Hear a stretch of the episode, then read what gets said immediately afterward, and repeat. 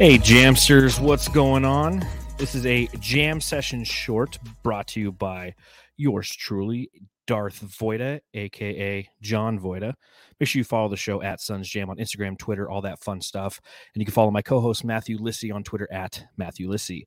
The reason I'm coming to you today is because it just was announced by Shams Sharania that the Defensive Player of the Year is not Mikal Bridges. No.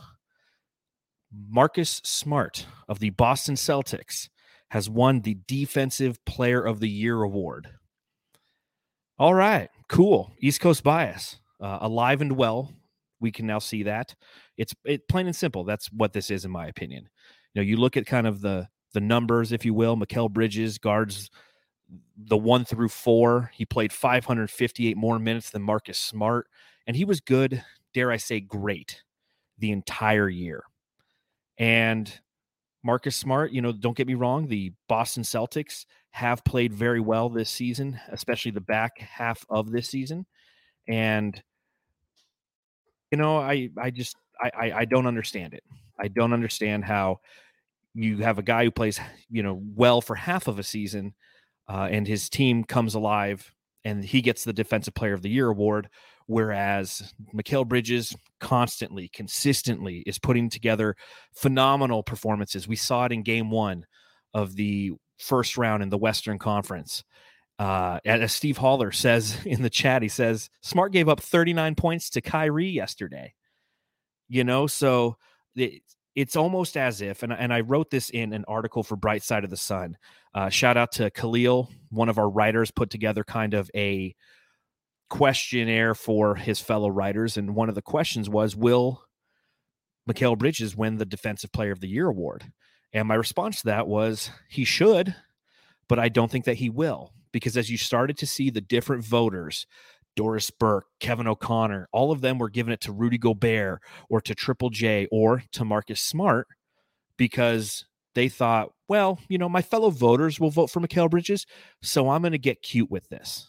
Right? I'm going to be the one who's going against the grain, and I'm going to stand by my metric-based morals, if you will, and I'm going to vote for, in Doris Burke's case, I'm going to vote for the best defensive player on the best defensive team.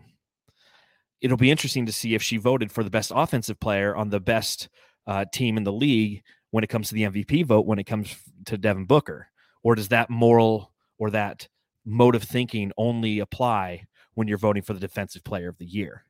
So again, really kind of hard to understand how so many people overlooked the effort of Mikal Bridges, but you have to look at the other side of the coin, if you will. As award season is upon us, the best team in the NBA, a team that won 64 games and was 8 games better than any other team in the NBA, is most likely, in my personal opinion, going to be shut out of all the major awards. MVP will not go to Devin Booker. Defensive Player of the Year has not gone to Mikal Bridges. And I honestly don't think that Coach Mont is going to get Coach of the Year. So the 3 big ones, somehow, some way, this amazing historical team will not win any one of these awards. What does that mean?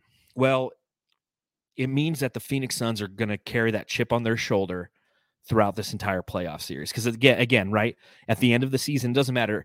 We can have all the awards, but if you don't win the chip, who cares? If you're coming from it from that point of view, then this is a perfect scenario for you. This is exactly what you want. This is the Phoenix Suns being plighted by the writers of the NBA and all the voters, and using that as fuel to the fire, because everybody's picking them to win it all. Everyone respects what they are, but no one gives them the national credit, the national respect that they've garnered for their efforts in this season. So, yeah, Sylvia just said it. D-Book's not a finalist, so he definitely can't win it. Yeah, he's not even a finalist. Cam Johnson's not going to win Sixth Man of the Year. That ain't happening. That's Tyler Hero's award to lose. I mean, Kevin Love, the fact that he's even in that conversation, you're like, what? Okay, they're just grasping at straws here now. So, again, Mikal Bridges robbed of the Defensive Player of the Year award is going to be fuel to the fire for this team. And ask the players, just like when you ask the players about Devin Booker or Coach Mont. I mean, the coaches voted for Coach Monty to be the Coach of the Year.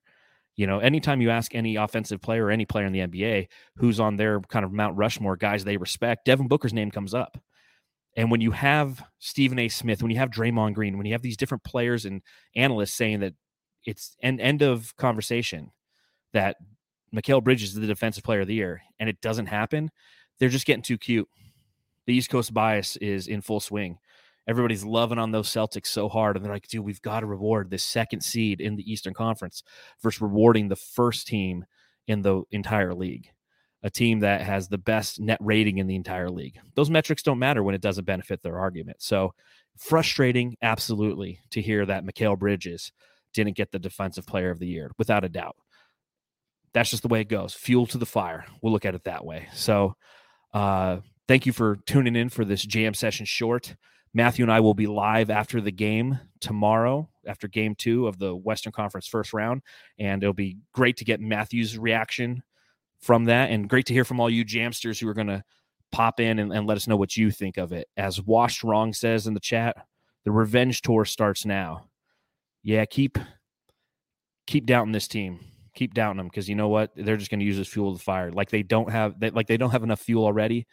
This is going to be another log on the fire, if you will, as they build the campfire that we're all going to sit around and talk about one day when they hoist that Larry O'Brien trophy. So, again, thanks for hanging out on this jam session short. I'm John. Follow me at Darth Voida on Twitter. You can follow my podcasting partner, Matthew, at Matthew Lissy. You can follow the show at Suns Jam.